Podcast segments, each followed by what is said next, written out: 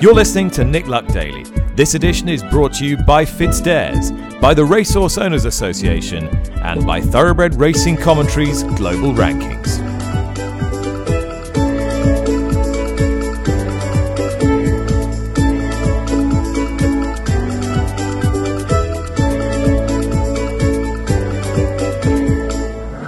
Good morning. Welcome to the show. Thanks for listening again. It's Friday, July the 1st. It's a pleasant morning here in TW11 without pulling up any trees, but uh, the forecast looks okay ahead of a, an excellent weekend's action. I'm sure there will be those of you fascinated by this year's edition of the German Derby at Hamburg, more of which a little bit later in the programme. But we would be uh, not doing our duty if we didn't start with the Coral Eclipse. There are just six of them going to post but it's a fabulous sextet, all extremely talented horses, a good clash of the generations as well. And Lee Mottershead, the senior writer from the Racing Post, is alongside me today to look forward to it. Lee, always one of my favourite races in the calendar. What do you make of it this time? I think it is um, set to be utterly absorbing, Nick. I mean, we don't always get a field quite with this depth of quality um, for the Eclipse. It sometimes suffers from the fact that it comes not long after the Prince of Wales Stakes at Royal Ascot, but this is a proper old fashioned eclipse that has that clash of the generations that you always want to see in a race like this. It's greatly enhanced by the presence of Vadeni, the British Jockey Club winner, um, who's been supplemented at significant cost, trying to give France the nation's first win in the race since 1959, the Khan, a first win in the race as well. I think it's from top to bottom, there are only six runners in the race. Five of them are Group One winners. The one who isn't a Group One winner is a really exciting prospect, Bay Bridge. And I think tactically, it's really going to be a fascinating contest too, because looking down those six runners, I can't see any of them who, in ideal circumstances, would make the running. So I think tactically, uh, it's going to ask a lot of the six jockeys in it as well. It looks an absolute humdinger. It, it, certainly does. Bay Bridge is trained by Sir Michael Stoute, whose record in this race is fantastic. His assistant trainer is James Savage, and I began by asking him how the horse had done since his second placing at Royal Ascot.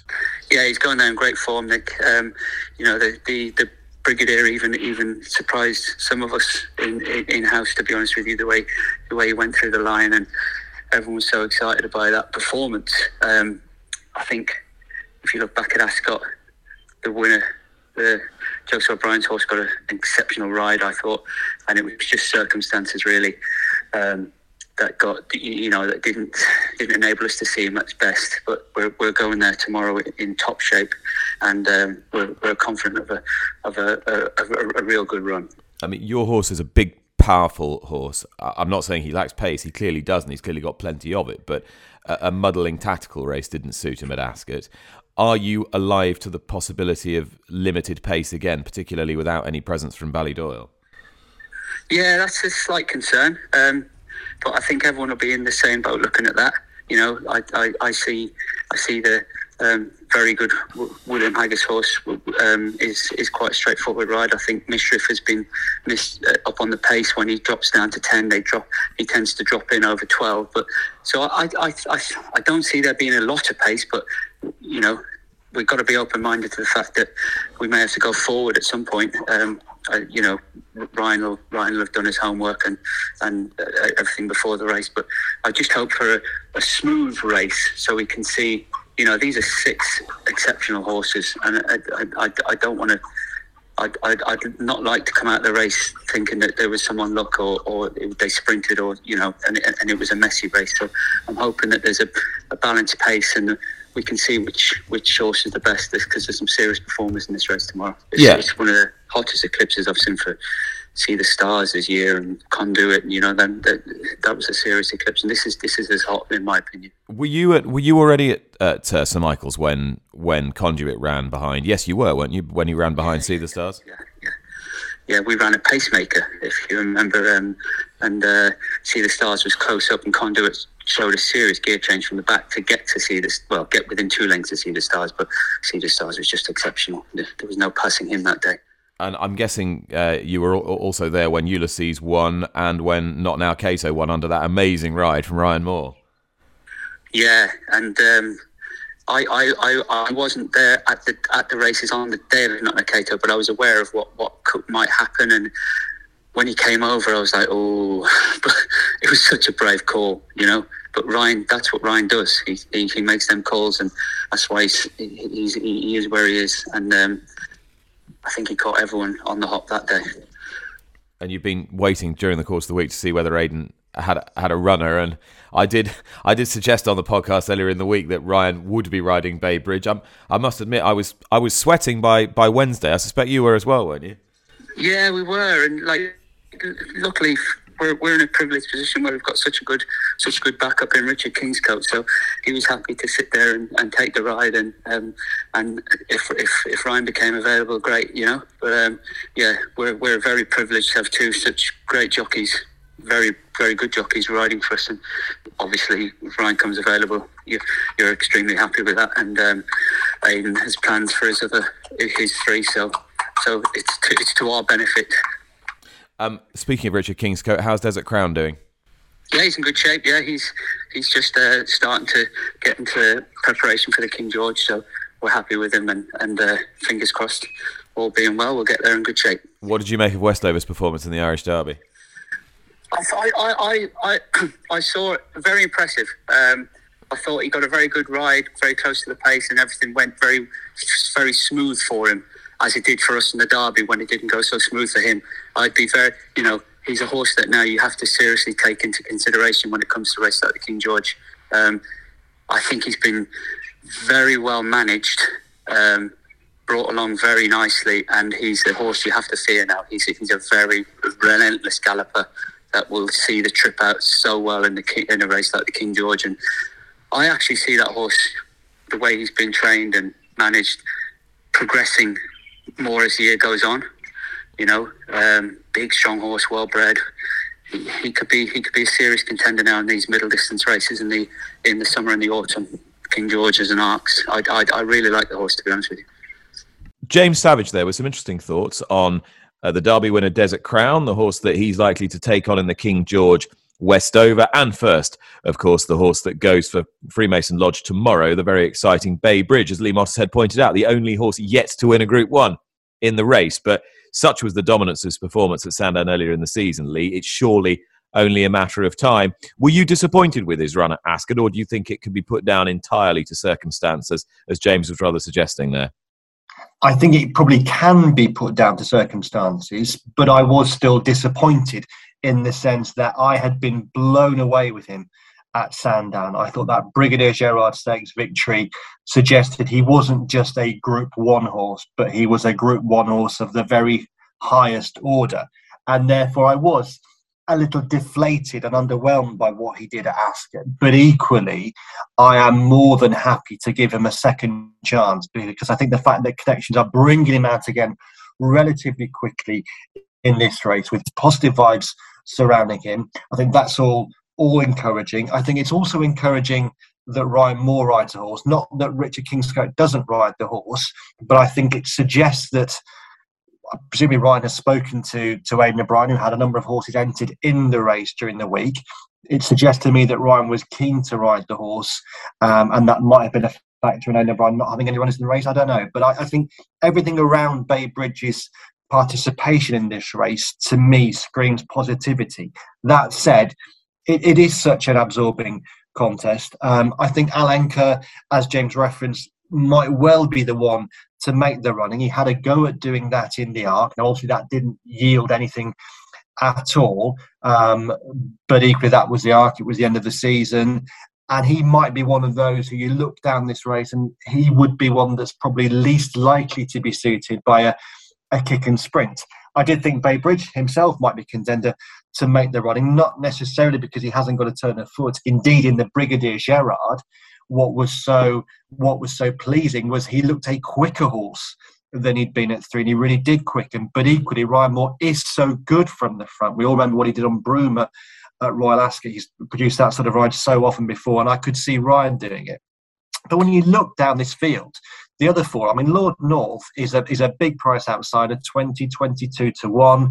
The first Group One example of the separation between John Gosden, uh, Jonathan Gosden, and Frank Dettori. He's 22 to one, but he, he did win a second Dubai Turf as recently as March. Mishriff is almost a forgotten horse in this race, but yet it's less than a year since his PB performance in the Juddmonte International. You've got Native Trail, who was a wonder two year old, probably hasn't been quite as thrilling as we'd hoped at three so far, or albeit he has got a classic win to his name. He's going up in distance, question mark over him regarding that. And then we've got the horse in many ways makes the race, Vadeni. Uh, so we've not had a French winner since 1959. We're not used to having major French stars in the race. But the fact that Jean Claude Rouget and the other Khan have added him to this contest had so much spice. He was tremendously impressive in the Prix Jockey Club. That was a performance miles in front of anything he'd produced before. And I think it was interesting that he did that off the back of a strong gallop. And I don't think he would be one that would be suited by a kick and sprint. So there's so many layers of interest in this race, Nick. I really can't wait to be stand to watch it tomorrow. It's a proper Bonnie Tyler, this one, isn't it, Lee? A proper Bonnie Tyler. Mm. A total eclipse. A totally. You used that before? I'll get my coat. It's very good. I like that. It is. It is a proper Bonnie Tyler. Well, a week from now, we'll be anticipating eagerly the 2022 running of the Darley July Cup. It looks a cracking edition this year. You'll be hearing later in the programme about the Japanese contender King Hermes, but Artorius, the rather unlucky third in the Platinum Jubilee Stakes at Royal Ascot, has stayed in the country. He's the Australian trained sprinter and he's been put through his paces in Newmarket this morning, uh, supervising his preparation as he has been throughout, assistant trainer Sam Freedman and he's been in conversation on the heath with the Thoroughbred Daily News' Emma Berry, and this is what he had to say. Uh, they just worked over 800 metres of four furlongs and basically quickened up the last mm-hmm. two furlongs. And he's just sort of hitting top gear, probably on the line, so he seems he's very fit. He's pulled up very well, so um, he seemed to handle the track well yeah, enough. it's pretty undulating, yeah, isn't it? So uh, it is old. Yes, I yeah. realise we don't have that sort of track in Australia. So he's as long as you know when they come down that hill from the three to the two that he's in touch with them you know he'll obviously be finishing very hard he's just got to be try and be a little bit closer it's been the story of his career a little bit that he's just left himself a bit too much to do yeah but smaller field hopefully and you know if he can just stay in touch his coat's improved. He looks actually looks a lot better than he did. Fantastic, yeah. yeah. He's obviously taking it well out here. He is, yeah. yeah. he loves it here. He, he, wants to stay, I think. So, yeah, if he if he performs well, he, there's a chance he'll go. He might run in France and the Prix Maurice. Okay. as well, potentially yeah. if he you know cool. if he runs well. So and I mean, plenty's made of the sort of disparity between Australian prize money, which is sensational. It's not so great here, except obviously you're running very prestigious races. Yeah. Um, presumably, after all of the COVID shutdowns and everything, are you you're pretty happy, I guess, to be travelling a horse and. Yeah, yeah, it's good to get out of the country. yeah. So it's um, yeah. I mean, he's not here for the prize money, so it's that's not I think you know if Australian sprinters were after prize money, they'd, they'd, probably stay at home. But you know he's looking to build on a, a stallion CV that he's you know continually getting better and better. And you know if he can win a Group One in both hemispheres, will certainly look good on his CV. So that's more the reason he's here. But um, I mean the prize money is still good on Saturday. Course, yeah, yeah, so yeah, absolutely. Yeah. And how have you found it? Bringing bringing horse over? How's it has yeah, it been in England? I've loved it. Yeah, it's been. I mean, there's probably no better place to train a horse in the world than here. So they're looking to set up, you know, something hopefully similar to this in in Australia in Victoria. I'm trying to urge them to model it all on how the gallops are here oh, and the environment. I mean, it's okay. just so the horse is so happy. This horse has never been happier, I don't think, than, than when he is here. So okay, that's nice. Um, we've got the right horse for the job. He sure. absolutely loves it. He's so. travelled well and yeah. he's settled yeah. happy. Yeah. yeah. Sam Freedman there, clearly enjoying his time in Europe with Artorius, the Platinum Jubilee third, who goes for next Saturday's Darley July Cup. Now, Lee, we've got matters closer at hand to attend to. Uh, the Grand Prix de Saint Cloud and also a, a rather interesting edition of the German Derby this weekend. Well, the German Derby um, is always an interesting race to watch. It's also a race that we shouldn't dismiss. It doesn't obviously have the the status of the derbies in Britain, Ireland, or France, but we look what happened in, in last year's Arc um, as a guide to how important uh, these German middle distance races are. In fact, we've, we've had repeated evidence of that in the last 20 years also. Um, it's a race in which we have got um, British representation, not in terms of horses, but in terms of jockeys. Frankie Dettori, who's obviously been heavily in the news in the last few weeks, is riding in the race, as are Holly Doyle, Richard Kingscote, Jack Mitchell, and Kieran Fallon. Um, what's quite interesting around the race too is Nick, we, we, we talk a lot about how power is dominated in relatively few hands in the sport these days. Well, that is represented to even in this Deutsches Derby. Markus Klug has seven of the 20 runners. Uh, Henk Grewe has four. Andreas Wöhler has four. Um, indeed, of the 20 runners, only seven trainers are represented. So it's not only in, in Britain and Ireland that power rests in relatively relatively few hands. Yeah, looking forward to seeing how Holly Doyle, Frankie Dettori, and co get on in the German Derby. And what about the Grand Prix de Saint Cloud, Group One? Well, a Group One that sometimes looks one of the, the Canada's very weakest European Group Ones, I would suggest. But this year, it's it's a it's a more interesting contest, not least because Hurricane Lane goes in this race. So we know Hurricane Lane was one of the middle distance superstars of last year for Charlie Appleby, and Godolphin ended his campaign by finishing third in the Prix de l'Arc de Triomphe, very much has that race central to his whole campaign this year. For that reason, I think connections were genuinely not in the least bit disappointed by his reappearance run in the Hardwicke Stakes, which I think at face value was a tad disappointing, but they're really trending him towards the arc. He heads a 10 runner field in the contest this year. Again, plenty of representation from uh, Britain and Ireland. We've got Third Realm, we've got uh, Lone Eagle, we've got Dubai Honor, we've got um, Alpiniste, a big runner for Sir Mark Prescott, who of course hasn't had a, a busy start to season. He's been open in saying his horses just haven't been quite right. So her her run and how she goes. I think will be looked at very closely by the stable there. Aidan O'Brien runs high definition who has to an extent redeemed his reputation in his last two starts with big runs at the Curragh and uh, at Epsom. Andre Fabre, Mare Australis um, looks like a horse who has more to give as well. But the race, I think, is built around Hurricane Lane. If he produces his best performance, he should win this Grand Prix de Saint Cloud. I guess partly depends on in their working back from from the arc how ready he is at this stage in his career. It's a good race. Yeah, I I got to confess I was pretty disappointed with him at, at Ascot Hurricane Lane. I know he'd been off a while. He might have needed the run, and I, I really want to see a big step forward, Lee. For all that the ground at Ascot might have just been a little lively for him, the fact that he couldn't get past Mostahdaf late on um, wasn't great. Even though Ryan Moore gave Broome a brilliant ride. Yeah, I mean, I, I used the, the, the, word underwhelming in reference to Bay Bridge's efforts um, at Royal Ascot, but but this horse Hurricane Lane was, as you say, even more underwhelming. Moore was brilliant in the way he went from the front on Broome, but you would have liked to see Hurricane Lane do more, and I certainly thought it was a run that that didn't didn't um, reach the expectations that we had beforehand for him. But I say that said, all the vibes from connections are that they genuinely were perfectly relaxed and satisfied with the outing. Which would suggest to me if they were satisfied with that level on that day, how much better can they expect to have him? What is it, 15 days later? So I think that's one reason why you can get six to four about him. On on last year's form, he'd be an odds-on shot. I suspect bookmakers are just still wondering how ready will this horse be for this race. Just a, a, quick line on what's been happening politically in the UK. Uh, there's been a, an interesting intervention from Joe Saumarez Smith, the new chair of the British Horse Racing Authority, speaking to a conference uh, yesterday, Lee, which underlined some quite serious concerns as to the impact that affordability checks, although they have not officially um, been mandated, are already having. Yeah, so Joe Saumarez Smith, the BHA chair now for what a month.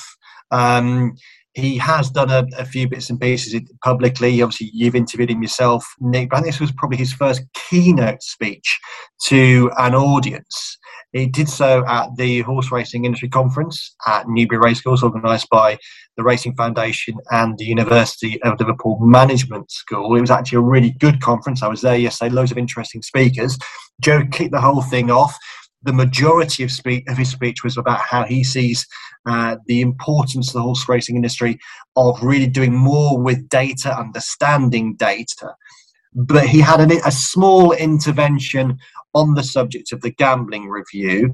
We are expecting the gambling review to be published, the white paper to be published next week. We've been saying that for, for weeks and months now, but we really are expecting that to come out probably Wednesday or Thursday next week it comes against a backdrop of, on the one hand, press reports in the Times that we aren't necessarily expecting affordability checks in the way that we had feared. These will be non intrusive soft checks that take place in the background, as it were, and don't require punters to to hand over to bookmakers the sort of financial data that some had feared. But also going on at the moment, Nick, we've got the Gambling Commission, which regulates the sector has already been uh, ordering, asking bookmakers to carry out these checks without being specific what they want to do.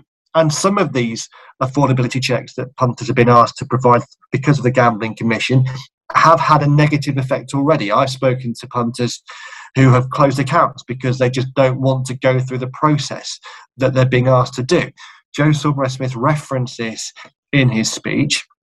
He said, I think we are quite worried partly because of the delays in publishing the, the, white paper. He said we need certainty. But then he went on, secondly, because the Gambling Commission are going ahead and for their own reasons implementing a lot of the restrictions.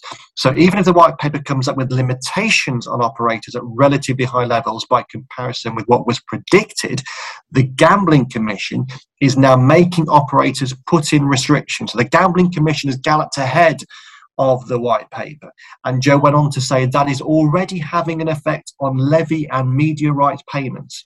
We are seeing that in the returns for April and May, and it's a big threat to the industry's revenue. So I think real fears that even aside from the white paper, which say we're expecting next week that the gambling commission autonomously, without any uh, encouragement from government, has been acting on the subject of affordability checks, and bookmakers who are understandably fearful uh, of uh, fines and, in a bigger sense, of retaining their licenses, have been acting themselves without any sort of parameters set by the Gambling Commission. They've probably been acting over cautiously, um, and that has been having an effect on punters. And I think there's also a fear, Nick, that whatever comes out in in the white paper, if the government chose to devolve power uh, on these fronts to the Gambling Commission. If it said, well, we think the Gambling Commission should have more power to act of its own volition, well, we've already seen what the Gambling Commission thinks mm. on this front, and it seems to be taking a harder line than the DCMS, and that has to be a concern for the bookmaking industry, but more yeah. so as well for the horse racing industry. And Joe Saumarez Smith is clearly very much aware of that. So we really need this this white paper to to clear a few things up sooner rather than later. But as we anticipated on the program a couple of days ago, we think that will come within the next few days. Now, it's received wisdom, and I think it's it's received wisdom around the world that most thoroughbreds, broadly speaking, are are pretty similar in terms of the way they, they grow and the way they develop. Um, perhaps not necessarily the case, and perhaps there's a bigger difference between what we would consider to be a traditional European turf horse and, and an American dirt horse. Uh, Joe Pagan is from Kentucky Equine Research and has been performing a, a study into this, which has, has, yielded some very interesting results and, and joins me now, uh, has been speaking in, in England and Ireland over the last few days. Joe, what have your, what have your studies shown? Well, uh, we studied a large group of young horses in both uh, central Kentucky and in England and Ireland. And what we found was really interesting. Uh, the size of the foals when they're born is fairly similar, but the horses in America end up as much larger yearlings.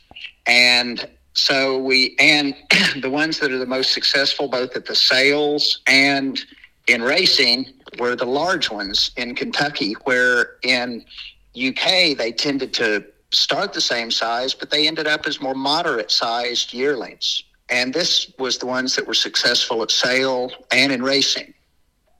So the interesting question here is, and you're somebody who's founded the world's leading equine nutrition company, is this about the feeding or is it about the breeding? I think it's the breeding. I think that there's a difference in terms of the kind of horse that we're breeding now in America for the dirt. I think it's a bigger, uh, more heavily muscled horse, and uh, it's it is different. Interestingly, though, they're the same height. It's not a size difference. It's more of a muscling difference. Go on, just explain that to me. Then flesh that out for me a little bit. So we measured both body weight and height. And we began when they were born, clear up until they went to the sales. And if we look at the relative size, height, they ended up being pretty similar. Uh, and they were a little above average, but not massively tall. But when we looked at yearlings and we looked at the uh, stakes winners, top 10% in sales and uh, racing performance, the ones in the UK tended to be a little smaller as yearlings, and the ones in, in America were on the larger side. Uh, and is there any is there any benefit to being a big horse? Is there any fundamental benefit to it? Do you think? Uh, well, there there was to to be a large yearling in America, and I think that you know the if you look at the phenotype of those, you know, the, the, the dirt horse. They are a bigger, stouter horse. Interestingly, though, we found that a very large foal, and we're talking the first 30 days, may not be a, a great advantage. In fact, we found a propensity for more skeletal disorders when the foals were born extremely large. That's very interesting. So you don't mind if they're if they're growing into big yearlings, but you don't want them to be massive at, at birth because because you get a few more problems. In terms of what uh, the what goodness or, or what nutrients is in the is in the pasture in, in England and Ireland relative to Kentucky is that is that vastly different or not? Well, it yes and no. We found that month of birth made a big difference in how the foals, how big they were when they were born, and how they grew. And the the month where they seemed to be biggest and and as foals and, and grow the most in Kentucky is April. In UK, it's May. And so if you look at the way that pasture grows, temperature, day length, UK is about a month behind Kentucky. And so that makes perfect sense. Okay, so you'd actually be better off having a slightly later foal in Europe than you would in, in the States. Well, no, actually, that turned out not to be the case because in both countries, if you look at the percentage of stakes winners and the lack of skeletal disorders, the best month to be born was actually February. and really, in terms of the the most skeletal disorders in Kentucky, it was April, and in UK it was May. Okay, and. So, so, so is that is that a suggestion then that you don't want them getting too much goodness in the in the grass? Exactly. Yeah, I think so. I think the the part of the problem is there's so much goodness in the grass that if breeders don't take that into consideration and moderate the hard feed they get when that all that grass comes on, it can lead to bigger foals and subsequently can uh, end up with a higher level of skeletal disorders. Uh, Joe, it's, it's a fascinating study. Thanks so much for, for sharing some of it with us. Where where can we find uh, some some more details if people want to read a bit more of, of your work? Where can they do that? I just gave a uh, the the lectures you mentioned in, in Newmarket, Newbury last week, and and the one in Newmarket was was video recorded, and it is available. The whole hour long lecture with has all these data on Saracen's uh, website. It is Friday, so it's time for the Thoroughbred Racing Commentary Rankings Roundup. Easy for you to say. James Willoughby is away this week, but Lee Mottershead, senior writer from the Racing Post, is still with me, and I'm sure he will be interested as I read you the top 20 uh, after the mainframe has been doing its work. These dropped on Tuesday. You can read James's thoughts on thoroughbredracing.com. and he writes an excellent piece as to why he feels the number one horse is going to hold on to that spot for the foreseeable future. At 20, up from 174. This week's biggest climber is Westover after that sparkling performance in the Irish Derby. Steady at 19 is Coroebus, and at 18 is Hot Rod Charlie, uh, who posted a respectable seasonal debut a couple of weeks ago. Efforia is down two at 17 for Japan. Steady at 16, Mo Donegal, the Belmont Stakes winner. Up two at 15 is the Australian Anamoe. Jack Christopher is down one at 13. He's bound for the Haskell at Monmouth Park. Down one at 13 is Native Trail ahead of tomorrow's Eclipse. Down one at 12 is Very Elegant. It'll be Deauville's Prix Rothschild for her and for her new trainer, Francis Graffard. First run since coming over from Australia. Down one at 11 is the Derby winner, Desert Crown, in spite of picking up points off the back of Westover's Irish Derby win. Down one at nine, uh, down one at 10, I should say, is State of Rest. Down one at nine is Zaaki. Down one at eight is Knicks Go. He'll be out soon because he's not run for an awful long time and he's been retired. Up seven, and the most significant climber in the top 10 is Titleholder, more of whom in a few moments. Steady at six, his life is good. Five, Flightline, absolutely brilliant uh, the other day at Belmont Park. Steady at four is Jackie's Warrior. Three Golden 60. Two is Nature Strip, the brilliant Royal Ascot winner, but none better than Baaeed as he heads to the Sussex Stakes. And Lee Mottershead, I'm sure you'd like to know where all the Eclipse runners figure in the in the current rankings, wouldn't you? I most definitely would. Well, I've given it, given it away that Native Trail is on top at 13. You've He got did. Na- yep, Native Trail at 13. Mishriff is at 24 now. Bear in mind he was as high as number two at one point last Mm. year. Mm. He is just one place ahead of Alenquer, who is at 25. You then get down to 31 and Vadeni. And Bay Bridge, who, as you pointed out, is the only one not to have won a Group 1 race, he is down at 45. So this could all change. But the fact that you've got five out of the six runners in the top 50 ranked racehorses on the planet tells you what a strong race this is.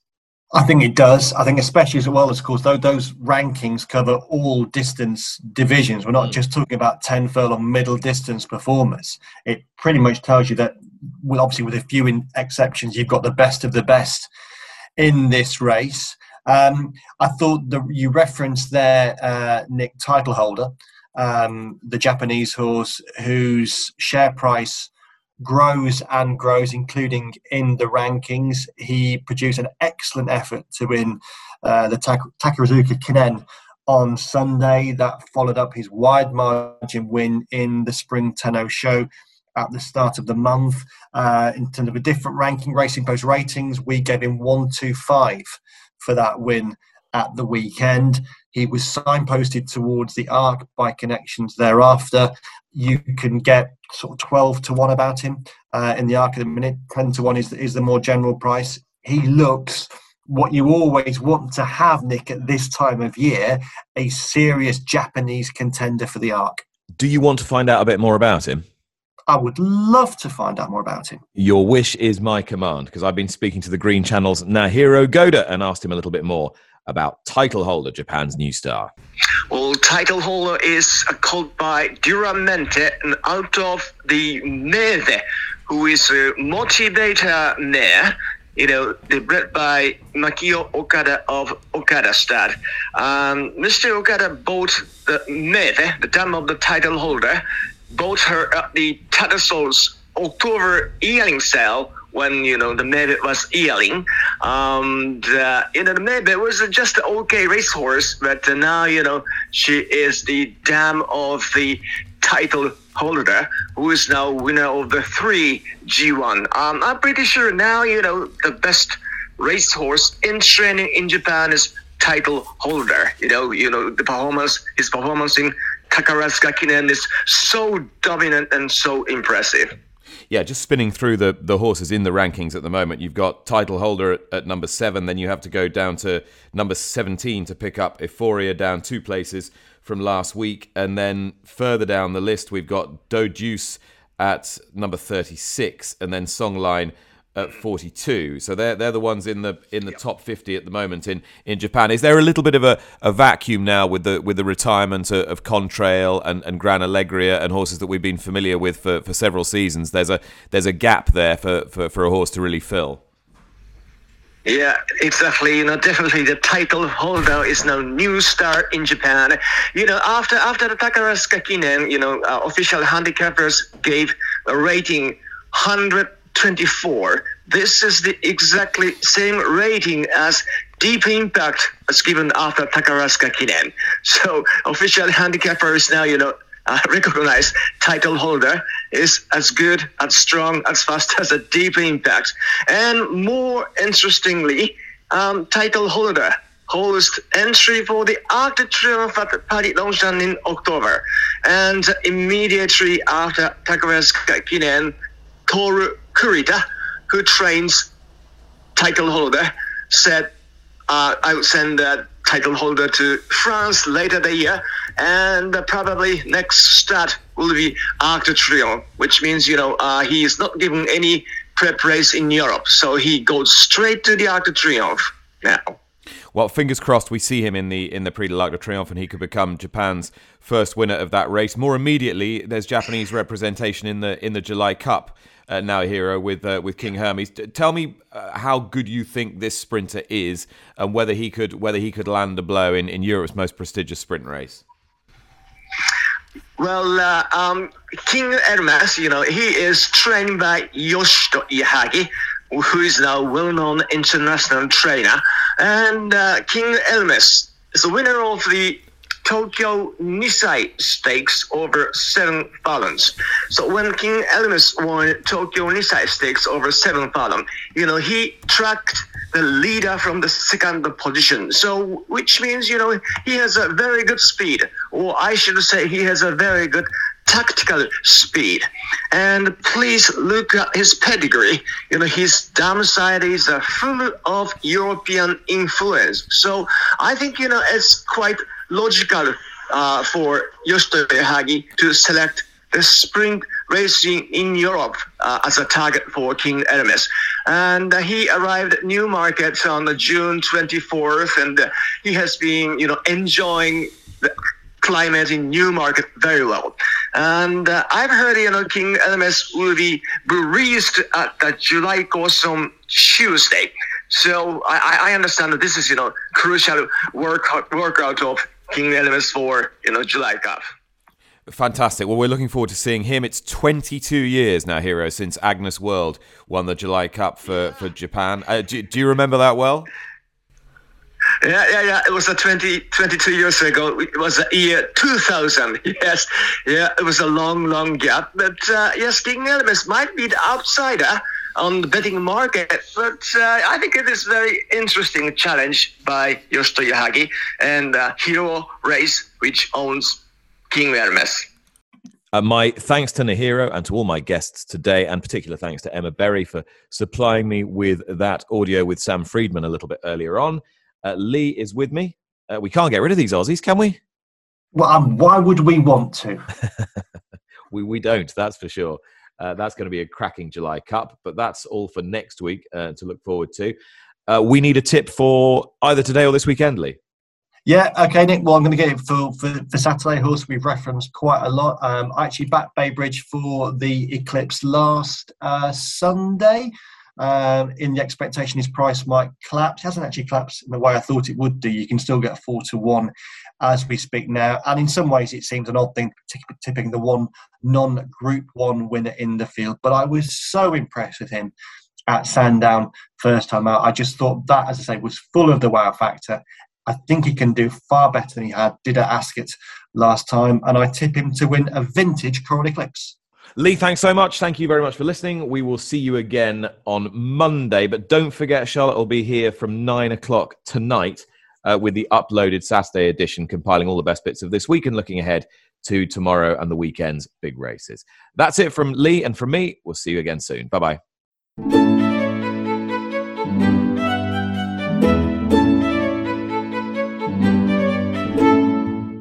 You've been listening to Nick Luck Daily, brought to you in association with FitzDares, the Racehorse Owners Association, and Thoroughbred Racing Commentary.